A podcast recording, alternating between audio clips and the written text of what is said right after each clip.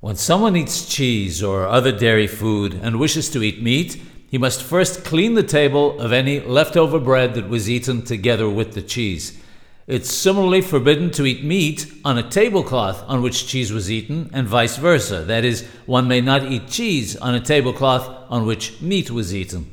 Not only may one not cut cheese with a knife normally used for meat, but one must not even cut the bread that one will eat with the cheese with a knife that's used for meat. The opposite is also true, and one may not cut bread that is to be eaten with meat with a knife that is used for dairy.